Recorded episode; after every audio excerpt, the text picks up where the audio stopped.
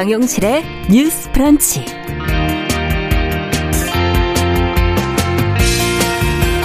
안녕하십니까. 정용실입니다. 태안 화력발전소에서 홀로 작업을 하다 컨베이어 벨트 사고로 숨진 고 김용균 씨 3주기가 바로 내일이죠. 자, 소중한 생명을 잃고 난 뒤에 3년의 시간 동안에 과연 무엇이 달라졌을까요? 자, 뭐 더 이상 노동자, 비정규직이 일하다 죽지 않아야 된다 하는 당연한 인식이 우리 사회에서 재확인이 됐고 또 법적인 장치도 과거보다는 나아지고 있지만 아직도 부족하다 하는 그런 지적들이 계속 제기되고 있습니다. 자, 이 시점에 우리가 돌아봐야 될 것들 오늘 같이 한번 짚어보겠습니다. 네, 코로나19 하루 확진자 수가 어제 7천 명을 넘었고요. 연내 지금 만 명까지 갈 가능성까지 지금 제기가 되고 있는데요. 여기에 또 오미크론 변이까지 확산이 되면서 지금 단계적 일상 회복을 사실상 멈추게 되는 게 아닌가 싶습니다. 자, 정부의 판단과 현재 상황 예, 취재 기자를 통해서 자세한 이야기 들어보겠습니다. 자, 12월 9일 목요일 정용실의 뉴스 브런치 문을 엽니다.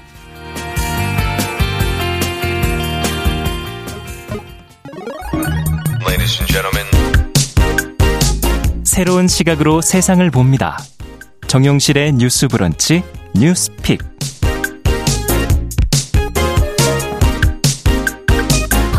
네, 정용실의 뉴스 브런치 항상 청취자 여러분들과 함께 프로그램 만들어가고 있습니다. 오늘도 유튜브로 536분 들어오셨고요. 감사드립니다.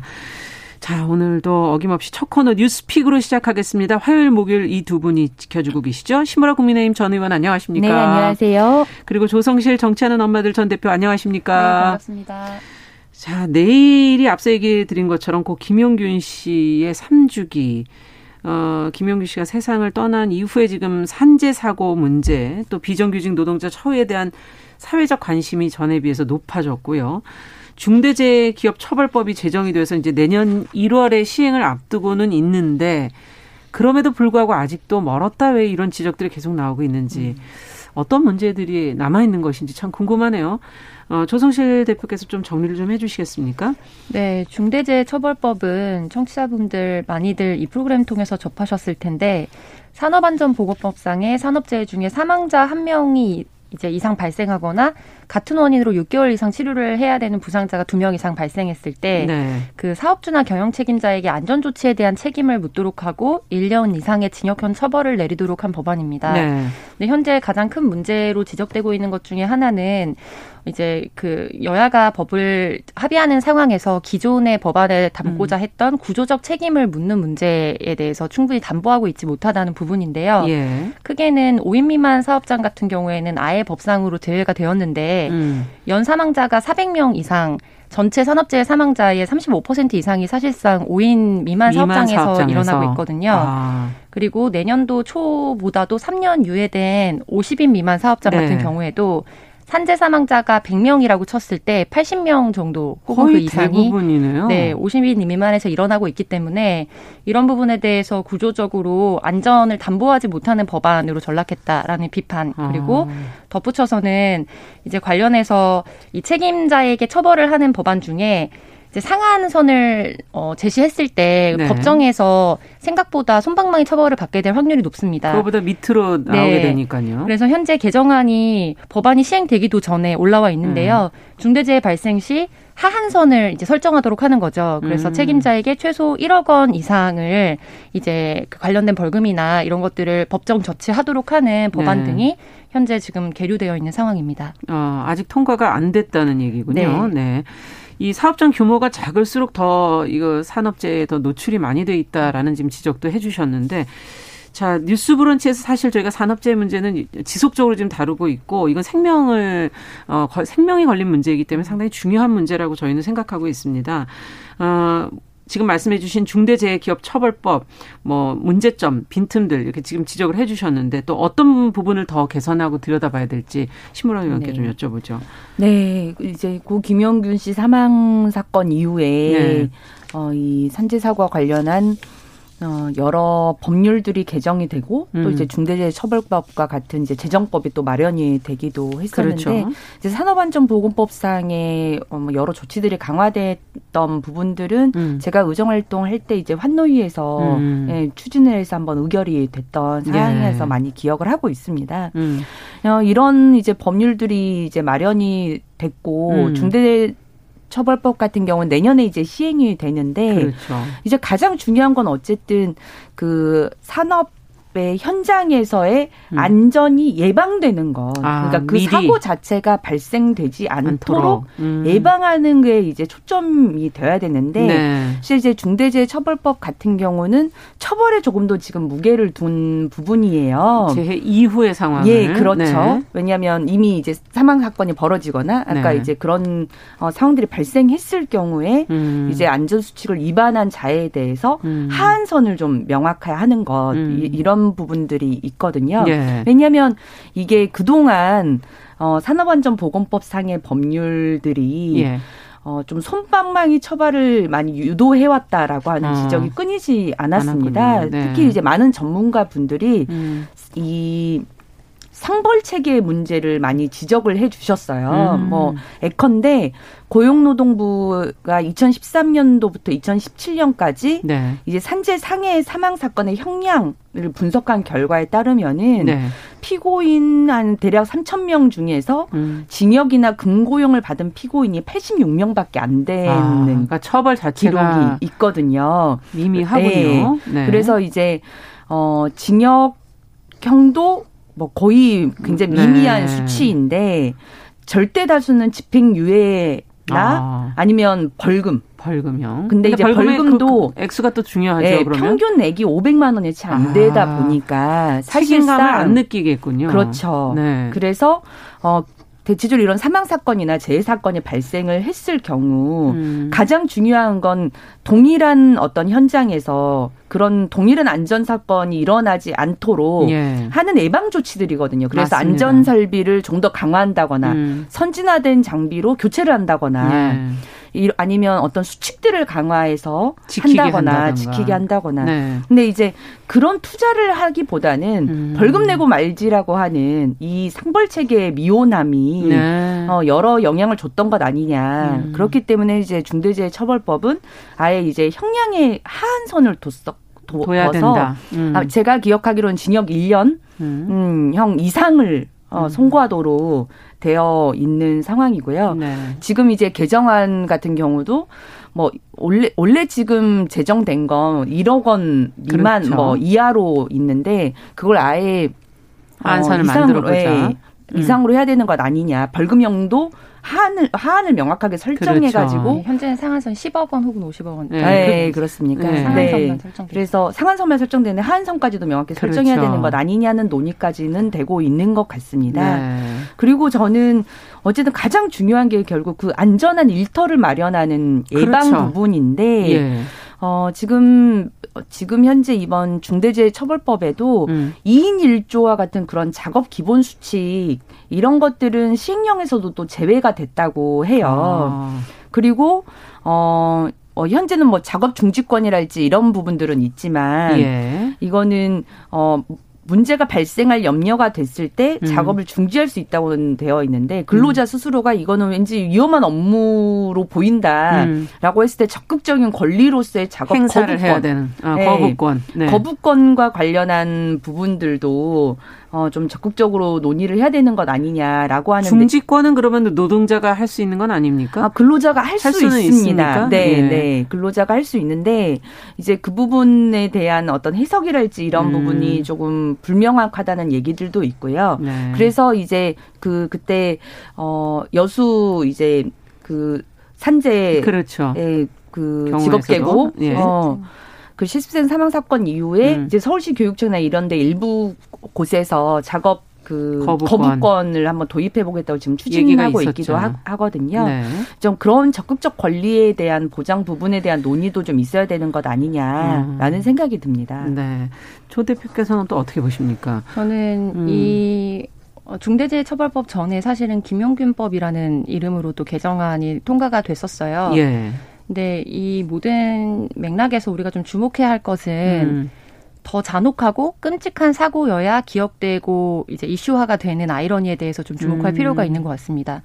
이제 김용균 씨가 사망하기 전에도 그렇고 사망한 이후에도 평택항에서 이선호 그렇죠. 씨가 사망하시거나 음. 아니면 또 그 위에 우리가 이름을 알지 못하는 수많은 사람들이 사망했고 음. 어, 매일 집으로 산재에 관련된 총 질병을 포함하지 않고 그러니까 사망해서 귀가하지 못한 노동자가 평균 하루에 3명 이상에 이르는 아. 걸로 나와 있거든요. 아, 그렇게나 많아요. 네, 그래서 예. 이게 OECD 1위인 거는 공고하게 지금 몇 년째 계속 되어 오고 있는 거고. 음. 그런데 이게 그 사고가 어떻게 일어났고 어떻게 처참하게 사망했는가가 사실은 이 사안이 정치적 쟁점이 될 때 촉발되는 매개가 되거든요. 예. 굉장히 절망적이고 좀 비극적인 부분이죠. 맞아요. 근데 지금 대권 막 경쟁을 앞두고서 사실 노동 관련 정책들이 굉장히 주목받지 못하고 있습니다. 음. 그래서 주로 캠프별 홍보 같은 것도 뭐 현재 코로나 상황을 반영했다고는 하지만 네. 정책을 네. 서로 벼르는 것보다는 뭐 예능을 중심으로 해서 인지도나 화제성 그렇죠. 중심의 노출이 많이 되고 있기 때문에 저는 그 부분에 대해서 굉장히 국민의 한 사람으로서 좀 붕괴하고 있고 예. 무엇보다 앞서 신 의원님께서 예방을 어떻게 유도할 것인가에 대해서 말씀해 주셨는데 네.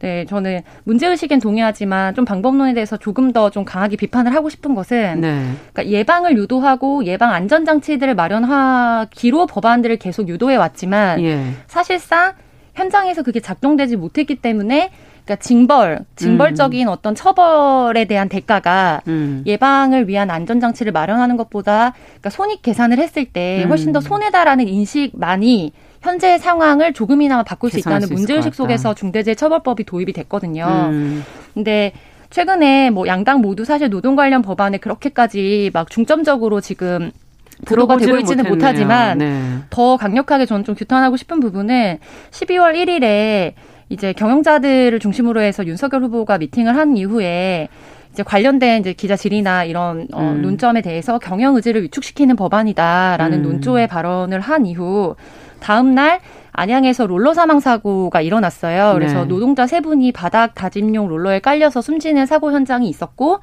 근데 거기에 현장에 가서 했던 발언이 또 굉장히 일파만파 이제 노동자 사망한 노동자들을 두 번 죽이는 발언이었다라고 비판을 받고 있는데 음. 이런 거 같은 경우에는 간단한 실수가 비참한 사고였다. 음. 그래서 본인이 다친 것이고 기본 수칙을 안 지켰기 때문에 안 지켜서 일어난 일이라면 이거에 대해서 교육과 평소 수칙이 얼마나 현장 감독이 이루어졌는지 확인을 해야 된다라는 논조의 말씀을 하셨는데 네. 저는 이게 결국에 좀 어불성설인 말이라고 되게 받아들였거든요. 음. 왜냐하면 아이로 예를 들어보자면 네. 아이들이 어떤 도로를 달려요. 뭐 스쿨존이든 아니면 음. 어떤 도로를 달릴 때 아파트 단지 안에서 사고 많이 일어나거든요. 그렇죠. 가드를 하나 치는 것과 치지 않는 것은 굉장한 차이가 있습니다. 그러니까 어. 노동자를 아예 대비하는 것은 아니지만 음. 왜냐하면 예측 못하는 사고가 굉장히 많이 발생하고 그렇죠. 한 번의 실수로 사망으로 이어지는 비극적인 상황이 초래돼서는 안 되기 때문에 예. 그렇다면 이 안전 장치를 어, 마련할 의무 그리고 잘 관리 보완했는가에 음. 대한 책임을 물어서 사고를 이제 방지하자는 것이 이 법안의 그렇죠. 취지인데 그 런 부분에서 당장 사망 사고가 일어난 현장에 가서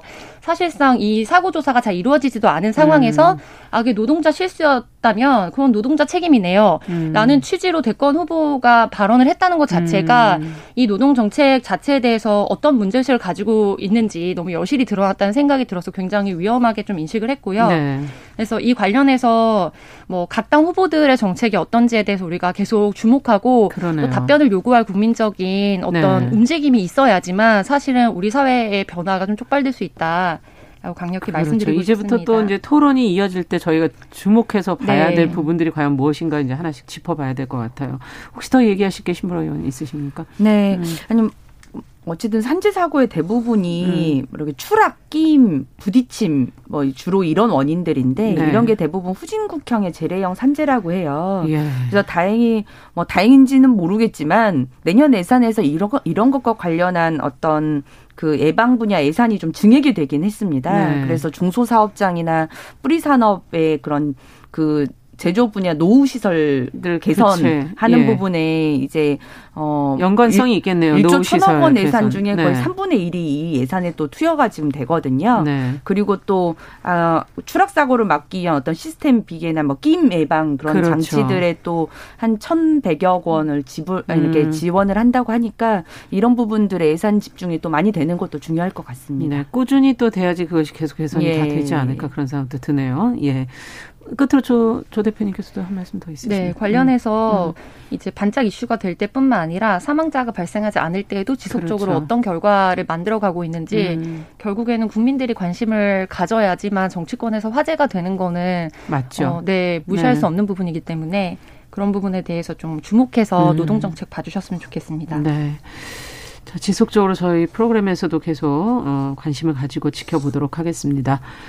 자, 두 번째 뉴스도 좀 가보죠. 음. 어, 임신 8개월째인 그 임신부가 이제 공영주차장에서 진짜 임신분지를 확인하겠다면서 관리인으로부터 억류를 당한 사실이 최근에 보도가 됐습니다. 피해자가 결국 청와대 이 국민청원에 어, 이 내용을 올렸고요.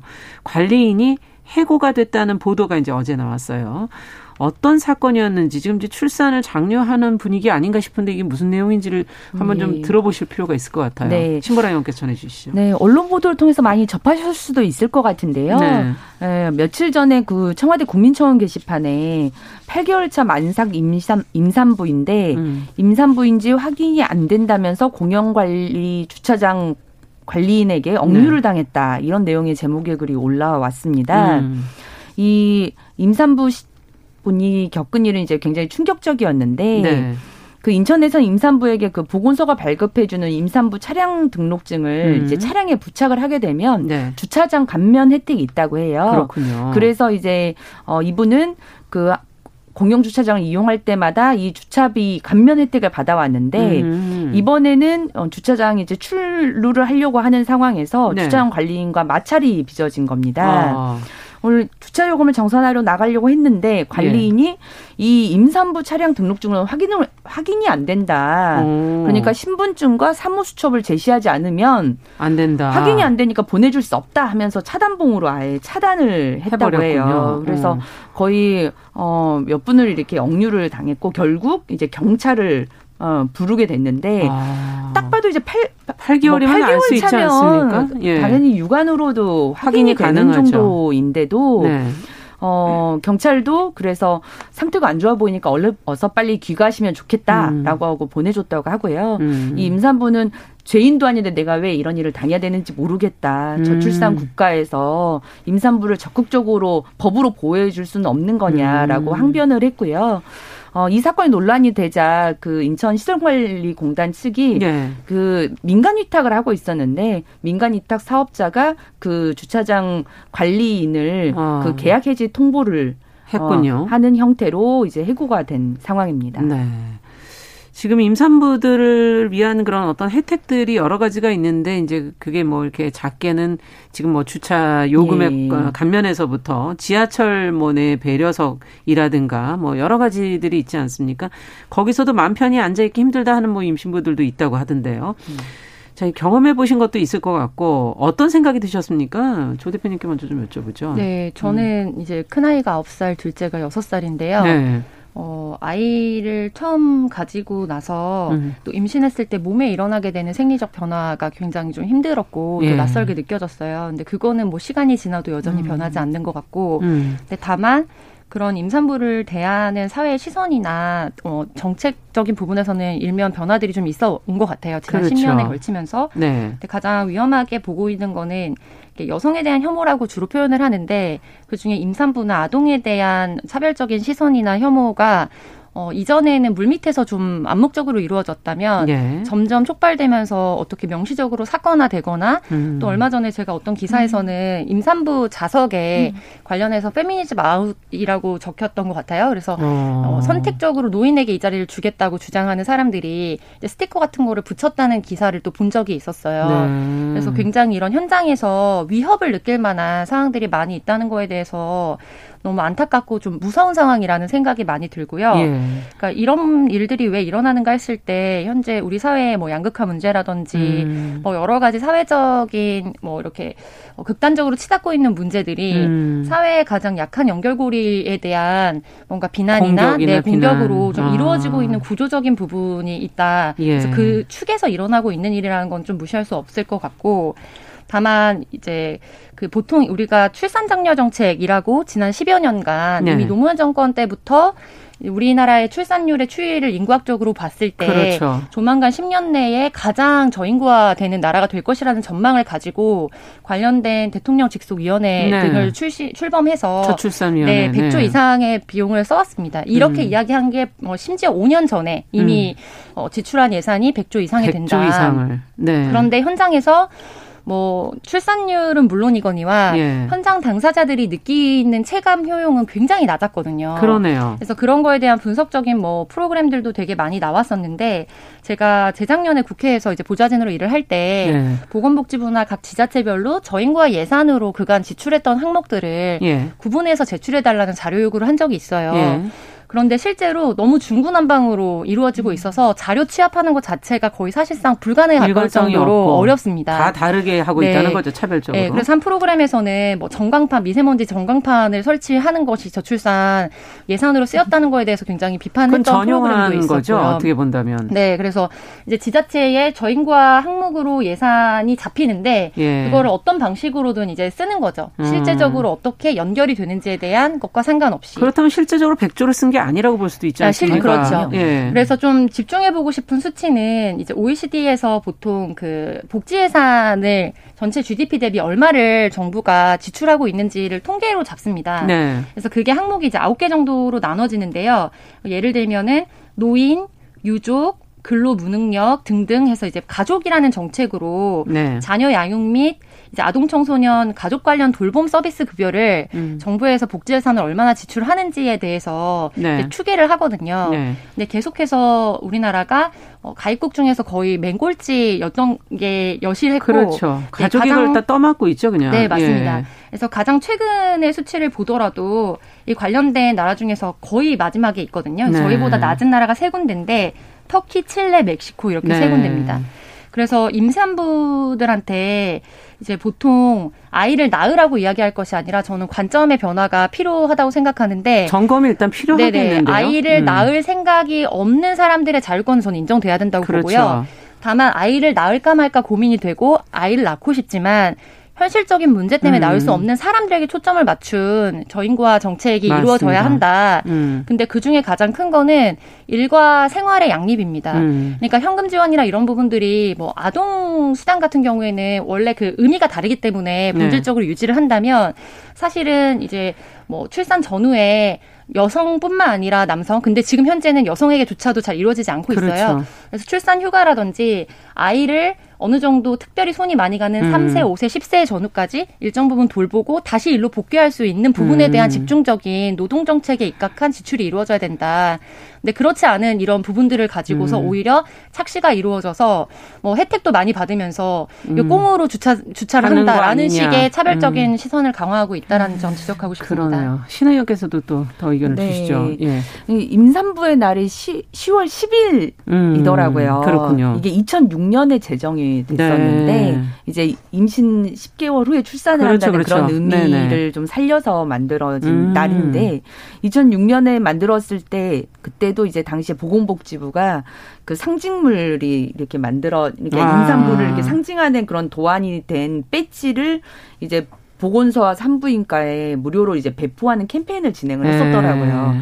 근데 그게 2006년도 일이니까 벌써 15년이 지난 얘기인데 이게 여전히 지금 현재도 별로 달라진 게 없구나라는 느낌을 주는 음, 사건들이 그렇죠. 아닌가라는 생각이 들었습니다. 맞습니다. 지금은 이제 뭐 서울시나 이런 어 뭐 전체적으로 핑크 패치라고 해서 네. 이렇게 배포를 하긴 하지만 이제 그걸 어 달고 다닌다고 해서 임산부의 편의가 다 보장이 되느냐 이제 그런 것도 아니고 또 이제 그 보이는 행정보다는 실제 적용에서 예. 더 중요할 것 같네요. 예. 네. 그리고 뭐 어, 이게 어떤 연유에서 그렇게 비롯된 건지 모르겠지만 음. 핑크 배지도 임산부가 아닌 사람한테도 많이 지급이 된다. 음. 그래서 어 이거 핑크 배지 달고 있어도 임산부인지 아닌지 모르겠다. 뭐 이렇게 말씀하시는 분들도 많은데 음. 뭔가 이게 정말 그 어떤 혐오 시선과 관련돼서 그렇죠. 더 많은 문제가 있지 않을까 하는 생각도 들어서 좀 아쉬움이 네. 많이 남습니다. 네, 저희가 또 시간이 되면 음, 다음에도 또 출산 정책에 네. 관한 것은 계속 좀 살펴보도록 하겠습니다. 오늘 뉴스픽 조성실 정치하는 엄마들 전 대표 신보라 국민의힘 전 의원 두 분과 함께 했습니다.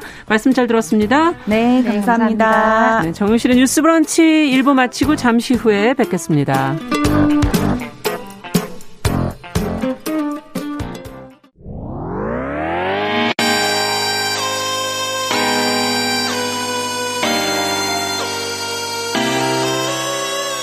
어떤 사람들은 삼루에서 태어났으면서 자신이 삼루타를 친 것처럼 생각하며 살아간다라는 음. 말이 있어요. 3분 즉석카레 만들듯이 법안을 뚝딱뚝딱 잘 만들어내시는 분들이 왜 여기에 대해서는 음. 이렇게 직무유기를 하고 있을까 그런 문제가 들고 따끔하게 이 예. 여성 팬티에 달려있는 정체불명, 의미불명의 리본에 대해서 생각을 하게 됩니다. 도대체 이 아이는 왜 있는가? 경쾌하게 정말 그런가요? 외신도 당황한 거죠. 이 사건을 보고 예. 도대체 한국에서 무슨 일이 벌어지고 있는 거냐. 음. 이거 한국의 성보수주의 때문 아니냐. 할 말은 하면서 같이 고민해보겠습니다. 고민해보겠습니다. 세상을 보는 따뜻한 시선 정용실의 뉴스 브런치 네, 정용실의 뉴스 브런치 듣고 계신 지금 시각 11시 31분입니다. 필요한 뉴스를 저희가 또 알아두면 좋은 뉴스를 귀에 쏙 들어오게 전해드립니다. 뉴스 속 KBS 보도본부 이호영 기자 자리해 주셨습니다. 어서 오십시오. 안녕하세요. 아, 지금 코로나19 숫자를 보고 있으면 마음이 아주 심란합니다. 단계적 일상 회복 시작한 지 5주 정도 지났는데 지표가 지금 여러 가지로 좋지 않은 것 같고 지금 현재 상황이 어떤 건가요? 좀 정리를 해 주시죠. 말씀하신 대로 지금 매우 좋지 않습니다. 어제 확진자가 역대 최다가 나왔는데요. 네. 7천 명 정도 됐어요. 오늘도 7천 명 정도 나왔습니다. 네. 11월 1일부터 단계적 일상 회복이 시작됐는데 시작할 때만 해도 확진자가 2천 명 수준이었어요. 기억이 안 나네요. 그랬었군요. 네. 5주 만에 2.5배 이상 늘었고요. 최근에 증가세가 아주 가팔라졌다는 게 문제입니다. 예. 근데 다른 것보다 위중증 환자 숫자의 증가가 빠른 것 같아요. 네, 그렇습니다. 11월 1일만 해도 300명 수준이었는데 어제 840명까지 늘었어요. 예. 5주 만에 2.4배 늘어난 겁니다. 이렇게 되면은 이제 병상이 문제가 되기 시작합니다. 그 전부터 병상 문제를 늘 계속 걱정하지 않았습니까? 그렇죠. 이제 병상 상황이 매우 좋지가 않아요. 이제 수도권에서 전체 확진자의 70%가 지금 나오고 있거든요. 예. 집중적으로 환자가 나오는 수도권은 어, 중환자 병상 가동률이 80%가 됩니다. 아. 전국도 70%에 이른다고 보이는데요. 네. 병상 한 개가 확보됐다고 해서 모두 환자를 받을 수 있는 게 아니에요. 음. 의료 인력도 같이 확보가 돼야 하기 때문에 병상 말고 그렇죠. 네. 사실상 전체 병상을 지금 가동하고 있는 상황이다 이렇게 보시면 됩니다. 인력이 지금 더 보충되지 않는 한 자리만 만든다고 지금 되는 것이 아니다 이런 얘기신데 네. 단계적 일상 회복을 하면서 확진자가 늘 것이다. 근데 대비는 돼 있다 이렇게 얘기하지 않았습니까? 그렇습니다. 이제 모든 전문가가 확진자가 늘 거라고 예측했고요. 예. 정부도 알고 있었습니다. 예. 그래서 5주 전에 정부가 확진자는 만 명, 중환자 병사는 한 1,500개 정도 예측하고 준비했는데 사실 확진자 만 명, 중환자 1,500명 나오기 전에 이미 정부가 감당하기 어려운 수준이 됐다 이렇게 평가하고 있습니다. 자, 백신 접종자만이 지금 뭐 다중이용 시설 이용할 수 있다. 뭐 그때 PCR 음성 확인서를 또 내야 이용하는 시설이 있다. 지금 뭐 여러 가지로 지금 구분이 되고 있는데 정부가 지금 방역 패스를 한마디로 강화하고 있지 않습니까? 네. 이럼에도 불구하고 확진자가 느는 거는 이유는 어디 있나요? 가장 큰 게 백신 효과예요. 이제 그동안은 정부가 추가 접종, 부스터샷 이런 말을 썼는데 예. 이제부터는 아예 3차 접종이라는 말을 쓰기로 했습니다.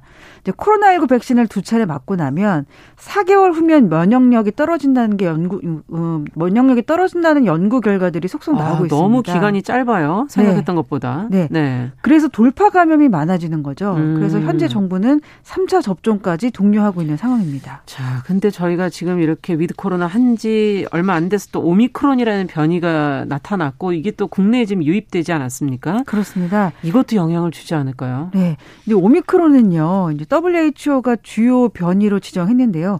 그만큼 주의하면서 지켜봐야 하는 그런 변이 바이러스입니다. 네. 이 내용도 좀 더 들여다보죠. 오미크론 어떤 변이 바이러스인가요? 바이러스가 우리 몸에 침투할 때요 사용하는 돌기가 있습니다. 이제 음. 이 돌기에서 서른 곳이 넘는 곳에서 변이가 일어났는데요. 전파력이 굉장히 빨라졌다고 합니다. 그런데 음. 전문가들은 전파력이 빨라졌다고 해서 독성까지 강해진 건 아니라고 평가하는 분위기예요. 네. 우선 2주간은 지켜보자 이런 견해가 우세합니다. 어떻게 될지 조금 상황을 보자. 어, 오미크론 변이 바이러스 감염자도 나오고 있잖아요. 숫자가 지금 어떻게 돼가고 있나요? 음. 네, 지난주에 나이지리아를 다녀온 인천에 거주하는 목사 부부가 오미크론 바이러스에 감염된 게 확인이 됐어요. 네. 그 이후에 인천의 이 교회를 중심으로 오미크론이 확산되기 시작했는데 우리나라에도 오늘 오전까지 한 60명 정도에 이르는 아. 확진자가 나온 상태입니다. 예의 주시할 필요가 있겠네요. 네, 그렇긴 합니다. 이제 네. 하지만 지금 확진자들의 거의 99% 이상이 델타 변이 감염자거든요. 음. 이제 오미크론 감염자는 아직까지 1%가 되지 않아요. 물론 이제 남부 아프리카 일대는 이렇게 전파력과 독성이 강한 델타 변이를 오미크론이 다 몰아낸 상태예요. 음. 하지만 우리나라는 아직 델타가 우세종입니다. 그래서 전문가들은 아직은 델타에 집중할 때다 이렇게 평가하고 있습니다. 네, 앞으로도 계속 관련된 추이 저희가 좀 지켜봐야겠습니다. 자, 다음 소식은 이 홍남기 경제부총 리의 아들이 최근에 서울대병원 특실에 특히 입원했었다는 보도를 본 적이 있는데 어떻게 된 내용이었나요? 네, 홍남기 부총리의 아들 30살 홍모 씨가 어, 11월 24일 오전 10시 50분쯤에 서울대 응급실을 서울대병원의 응급실을 찾았습니다. 네. 다리 쪽에 발열과 통증 등을 앓은 것으로 전해졌는데요. 1차 진단 결과에서 홍 씨의 상태는 응급한 상황은 아니었습니다. 네. 그래서 응급실 측에서는 다른 병원에 입원 가능한 병원으로 가서 진료를 받으라 이렇게 안내를 했고 응급실 환자 등록 또한 취소가 됐었습니다. 그러면은 문제가 없는 건데 그렇지 않았던 건가요? 네, 이제 홍 씨는 당시 감염내과에서 치료를 받아야 하는 상황이었는데 코로나19 확산세로 서울대병원 감염내과는 위급하지 않은 일반 환자의 입원이 불가능한 상황이었습니다. 아. 그래서 홍 씨는 처음에는 응급실을 떠났어요. 그렇죠. 그런데 2시간 뒤쯤인 오후 1시쯤에 다시 특실 입원이 결정이 내려졌습니다. 네. 어떤 과정을 통해서 특실 입원 결정이 내려진 건가요? 네, KBS 기자들이 여러 명의 병원 관계, 어, 관계자들을 취재해 봤는데요. 이번 결정을 내린 건 신장내과 김현수 교수였는데 이분이 서울대 병원장이었습니다. 네. 지금 코로나19 때문에 일본 환자들이 병상을 구하기가 사실상 불가능한 상황에서 이루어진 결정이었습니다. 네. 그러면은 어, 서울대 병원장이 그 아들 입원에 개입을 했다 이렇게 봐야 되는 건가요? 네, 이제 홍남기 부총리가 서울대 병원장에게 전화를 한 사실을 인정을 했습니다. 음. 그런데 비어 있는 특실을 안내받은 것이지 특혜 입원은 아니라고 주장하고 있습니다. 네. 자, 그렇다면 서울대병원에서 치료를 안 받아도 된다고 판단했던 의료진들은 무엇을 뭐라고 또 얘기를 하고 있습니까? 네, 의료진들은요. 김현수 원장 측이 홍 씨를 입원시키라고 지시했다. 이렇게 증언합니다. 네, 응급 환자도 아니고 코로나19 때문에 가뜩이나 병상도 없는데 특실에 입원을 한 거죠. 네. 결국 홍남기 부총리의 아들은 특실에서 2박 3일간 입원 치료를 받고 퇴원했습니다. 네. 어쨌든 당시에 뭐 비어 있는 병실에 입원을 한 거면 특혜라고 주장할 수 없는 건가요? 이 부분에 약간 논란이 있는데요. 근데 예. 당시 서울대병원의 상황을 좀 봐야 될 것 같아요. 홍 씨가 입원할 당시에 응급실에 환자가 6, 70명 정도 있었는데 예. 대부분 입원이 안 돼서 다른 병원으로 가야 하는 상황이었다고 합니다. 네. 이제 아들이 병원에 입원했는데 병원장에게 전화를 할 수도 있다 이런 시각도 있습니다만 지금과 같은 코로나 시국에 자신의 지위를 이용해서 아들이 특실 입원에 개입한 건 음. 부적절했다 이런 지적도 나옵니다. 네. 자, 다음 소식도 가보죠. 최근에 뭐 청약 경쟁률이 수백 대 이를 만큼 어, 오피스텔 관심이 지금 뜨겁다고 하는데 한쪽에서는 이상 징후도 있다 이렇게 지금 얘기가 나오고 있어요. 어떤 내용입니까? 네, 요즘에 집값이 워낙 비싸다 보니까 아파트 대체제로 오피스텔이 인기입니다. 전국의 거래량이 5만 건을 넘었는데 지난해 전체 거래 물량의 건수를 넘어섰고요. 가격 상승세도 만만치 않아서 서울의 경우에 오피스텔 평균 매매가가 3억 원 선을 눈앞에 두고 있습니다. 네. 지금 오피스텔을 팔아도 전세값을 내줄 수 없는 집들이 많이 나와서 그게 문제라면서요. 그렇습니다. 이제 청약 통장 없이도 당첨된 수 있는 데다가 대출과 같은 규제도 아파트보다 느슨하다 보니까 이제 투자자들이 직접 들어가서 살기보다는 예. 투자처로 예. 여겨지고 있거든요. 음. 이 과정에서 이른바 이제 깡통 오피스텔에 대한 우려도 커지고 있는 겁니다. 지금 이 숫자가 좀 많은가요? 예, 그 좀 예를 좀 들어서 설명을 예. 드릴게요. 한 직장인이 1억 4천만 원짜리 오피스텔 전세를 가계약했던 사례가 있는데요. 네. 근데 이 집을 살펴봤더니 매매 가격이 전세값보다 2천만 원 정도 쌌다고 합니다. 그래서 이게 가능하군요. 예. 네. 그래서 이 직장인이 가계약금만 날리고 계약을 취소했습니다. 어, 다른 지역은요?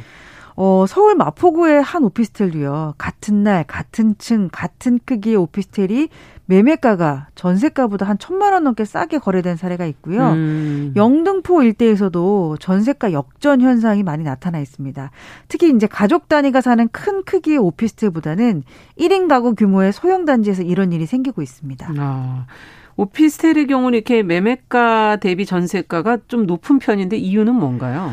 네, 오피스텔을 내놓는 집주인과 구하는 세입자 사이의 이해관계가 다르기 때문인데요. 네. 집주인은 투자 목적으로 샀기 때문에 실제 들어가서 살기보다는 다달이 월세를 받길 원하죠. 아. 하지만 세입자 입장에서는 주거비 부담이 크기 때문에 이제 전세를 찾는 경우가 많습니다. 월세보다는 네. 전세 별로 없겠네요. 그렇죠. 그래서 몇 개 안 되는 전세 물건값이 치솟게 되고 매매가를 추월하는 현상이 아. 곳곳에서 일어나고 있는 겁니다. 네. 어쨌든 이 주거난 문제 빨리 좀 해결이 돼야 되겠네요. 오늘은 여기까지 얘기 듣겠습니다. 감사합니다. 감사합니다. 네, 뉴스 속 KBS 보도본부 이호영 기자와 함께했습니다.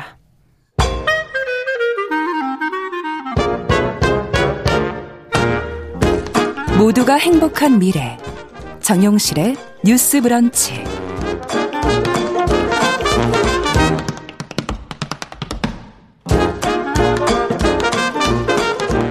정실의 뉴스 브런치 듣고 계신 지금 시각 11시 41분입니다. 서점 편집자의 세심한 안목으로 고른 좋은 책들 소개해드리는 시간이죠. 동네 책방. 오늘은 책방 사춘기 유지연 대표 자리해 주셨습니다. 어서 오십시오. 네, 안녕하세요. 오늘 어떤 책을 만나볼까요? 네, 오늘도 날이 조금 포근은 하긴 한데요. 네, 12월 그러네요. 이제 본격적인 겨울의 시작이잖아요. 맞아요. 그래서 이 겨울이라는 계절과 어울리는 책을 좀 소개해 볼까 합니다. 예, 네. 저 마이크를 좀 어. 이쪽으로 조금 돌려주시겠어요? 네. 네. 직업도 나이도 성별도 각기 다른 8명의 작가들이 기억하는 겨울방학 이야기를 담긴 앤솔러지 에세이 좋아한다고 말할 수 없었어입니다. 아. 이게 이제 영화 여러 분이 같이 쓰신 거군요. 네, 8명의 필자들이 같이 예. 썼고 제가 수줍지만 저도 한 꼭지 아, 본인도 참여, 들어가 있군요. 네, 참여를 하게 되어서 오늘 좀 네. 소개를 해볼까 하는데요. 음. 이제 영화 감독 윤단비, 그다음에 인권 변호사 김예원, 소설가 박서련, 윤치규 브랜드 마케터 김상민, 서점인 김성광, 유지연, 일러스트레이터 봉현까지 이렇게 여덟 명이 함께 가닿은 사춘기라는 어떤 시절 아. 그리고 겨울이라는 계절에 얽혀 있는 추억과 기억들을 풀어놓은 이야기들이에요. 네, 표지를 보니까 네. 일종의 만화책 오, 약간 그런 같은 애니메이션 예, 그런 느낌이 있네요. 네, 약간 네. 느낌이 조금 있는 네. 표지이고요. 혹시 아나운서님은 네. 겨울을 좀 좋아하시는 편이세요? 저는 예전에는 아주 싫어했는데 요즘에는 좀 더운 걸 더 못 견디겠어요. 아, 그렇죠. 약간 약간 조금 더 쌀쌀한 바뀌었, 것이 그런 면이 있죠. 저도 네. 사실 겨울을 엄청 좋아하는 편은 아니라고 생각했는데요. 아. 저도 이렇게 아나운서님처럼 여름보다는 약간 겨울을 좀 떠올렸을 때 조금 포근한 음. 느낌도 있고 그리고 때. 네 그리고 또 약간 좀 이렇게 풍경을 떠올리 때좀 아. 추억이 아. 많은 것 같더라고요. 그러네요. 눈 내리는 풍경도 그렇고 하얀 음. 입김이 이렇게 음. 막 보이는 것도 시각적으로 맞아요. 되게 낭만성을 지니고 있는 것 같고 음. 또 귤, 붕어빵, 아 붕어빵, 군고구마 그리고 이렇게 꽃이 어묵. 아, 왜 이렇게 먹는 얘기를 계속하세요? 이런 풍경이나 냄새로도 기억할 음. 수 있는 좀 특별한 계절이라는 생각이 들었어요. 맞아요. 그래서 이제 이 겨울방학 이야기가 각자 다른 이야기를 음. 좀 꺼내 놓은 것 같지만 마치 누구나 지나쳤던 어떤 한 시절을 통과하는 이야기라서 음. 이제 앞으로 이 계절을 지나갈 청소년부터 이미 지나온 어른들까지 좀 다양한 다양하게 공감할 수 있을 것 같습니다. 아, 그렇군요. 제목은 근데 좋아한다고 말할 수 음. 없었어. 그러면 뭔가 어, 누구한테 사랑하거나 좋아한다는 거를 끝내 고백하지 못했나? 뭐 그런 식으로 저는 생각을 했는데. 그쵸. 지금 사춘기와 겨울이라 그러니까 음. 이 제목하고 무슨 연관성이 있는 거지? 좀 예. 궁금한 마음이 네. 드시죠? 이게 이제 인터넷 서점 MD이자 에세이스트인 김성광 작가의 글이 책 제목으로 이렇게 되었는데요. 아. 저도 이 제목이 되게 무척 마음에 들더라고요. 네. 그 어떤 그 사춘기 시기에 어떤 감정의 결이랑도 좀 맞닿아 있는 것 같고 아하. 또 이제 책을 읽으신 분들은 아마 다 읽고 나시면 이 책이 전체적인 그 이야기의 고유한 분위기를 만들고 있다는 거를 좀 이렇게 고개를 음. 끄덕끄덕 하실 것 같은데요. 이제 각자가 모두 이제 자신의 내밀한 이야기를 꺼내 주었는데 음. 이 좋아한다고 말할 수 없었던 거는 내 음. 꿈일 수도 있고 또 아. 어, 취향일 수도 있고 아. 또 어떤 존재나 대상일 수도 있는 것 같아요. 예. 그 이제 사춘기가 조금은 예민하고 섬세한 시기인 것이 그렇죠. 생각해 보면은 점점 나라는 사람을 이렇게 잃어가는 좀 중요한 때라는 생각이 맞아요. 드는데 그 이렇게 지나고 보면은 그때 당연히 남들과 조금 다른 다른 게 당연하고 또 나만의 취향이나 성격을 형성하는 시기인 것 같은데 음. 그때는 왜 이렇게 막 다른 게 조금 무섭고 음. 두렵고 좀 불안했던 것 같다는 생각이 드는 그러네요. 거예요. 그래서 이렇게 설렘보다는 두려움이나 불안을 느끼면서 음. 내 꿈에 대해서도 내가 가는 길이 맞을까? 계속 의심하면서 맞아요. 좀 남들과 똑같아지려고 하고 음. 또 평범해지기 위해서 좀 나의 진짜를 음. 좀 숨겨왔던 것 같아요. 네, 사실 그 시기가 참 중요한 건데 네. 그런 호불호나 이런 것을 음. 느낄 수 있다는 것만으로도 그때 그걸 가지고 본인을 알아가야 되는 건데 지금 너무 놓치고 많이 지나온 것 아닌가 이런 생각도 갑자기 드네요. 네, 맞아요. 네. 좀 다른 것에 대해서 좀 다르면 좀 이상하게 음. 보일 것 같아가지고 아닌 척하고 그렇죠. 내 모습을 좀 감추고 숨겼던 것 같아요. 네. 그래서 음. 이 책도 이제 이미 그 시절을 거쳐온 어른인 필자들이 이제 음. 돌이켜 보면서 그때를 떠올려 보는 데요. 네. 어, 이거를 이제 다 이제 저도 이렇게 쓸 때는 다른 분들이 어떤 글을 썼는지 몰랐는데 이렇게 책으로 나와서 네. 이렇게 같이 마주하고 보니까 어쩌면 좋아한다고 말할 수 없었던 건 결국 나라는 존재에 대한 마음이 아. 니었을까라는 생각이 들더라고요. 네. 그 아까 말씀드린 대로 동명의 이제 글을 쓴 김성광 작가가 이 책에서 이렇게 보여주시는 에피소드가 있는데 어, 여기서 이제 좋아할수록 외로워지는 마음에 관해 이야기를 하세요. 그래서 사실은 자기가 그 고등학교 시절 때 음. 가장 좋아하는 가수는 K라는 가수였는데 음. 그 가수가 약간 예쁘장하게 잘생기고 음. 목소리도 부드럽고 춤도 잘 추는 댄스 가수였대요. 음. 아마 이제 예측이 읽다 보면 가능하실 텐데 시대가 맞는 분들은 네. 어 근데 이제 그 시절에 이제 남고를 다니면서는 그 주변의 남성들한테는 이 가수를 아. 좋아하는 게 조금 약간 좀 튀었겠네요. 네, 그런 마음이 드는 띄었겠어요. 거예요. 그러다 네. 보니까 그 시절에 누구나 좋아하는 대중적인 전람회를 좋아한다. 아, 솔직한 얘기를 못했군요. 네네, 그렇게 말했던 기억을 꺼내면서 음. 진짜 마음을 숨길 수밖에 없었던 내 모습을 통해서 그때 왜 그랬을까 어, 음. 어, 돌이켜 보면서 사실 별것도 아닌데 사실 어, 뭐 좀 좋아한다고 말하면 어떨까 괜히 이제 그때는 그게 좀 부끄럽고 맞아요. 그런 마음이 들어서 좀 그런 그랬던 시절의 나에 대해서 다시 한번 생각해 보는 음. 것 같고 이제는 내가 좋아하는 것을 좋아한다고 말할 수 있는 것들에 대한 그런 용기를 이렇게 전하는 이야기 같더라고요. 음. 그래서 어, 여덟 명의 작가들이 이제 다 다양하게 자기 얘기를 쓴 건데 좀 비슷한 이야기를 하는 게 재미있었어요. 네. 아마 시기와 계절을 이렇게 한정 지어 주시니까 또 어, 비슷한 감성이 나올 수도 있었겠네요. 네, 그런 것 같아요. 어, 어쨌든 겨울이라는 계절이 에, 성장과도 어느 지금 이제 지금 당장은 성장하지는 않지만 바로 나면. 봄이 오는 거고 네, 또 여름이 오는 거고 음. 이제부터 본격적인 성장을 앞둔 어, 어떤 기다림의 시간 뭐 이렇게 생각도 되어지고 겨울 방학이라는 것도 어, 사실은 그런 시기죠. 맞아요. 이제 새 학기를 준비하기 네. 위한. 네. 그러다 보니까 이 박 중간에 박서련 작가의 글 중에서 네. 이런 문장이 있는데 돌이켜 보면 나는 겨울에 자란 것 같다라는 아. 문장이 있어요. 말씀하신 대로 이제 성장의 어떤 그런 이미지를 되게 겨울이 좀 띄고 있구나라는 생각이 드는데 네. 또 새해도 있으니까 나이도 한 살 먹게 되는 먹죠. 시기잖아요. 겨울은 그래서 뭔가 겨울 방학이 지나고 나면은 좀 어. 내가 달라진다.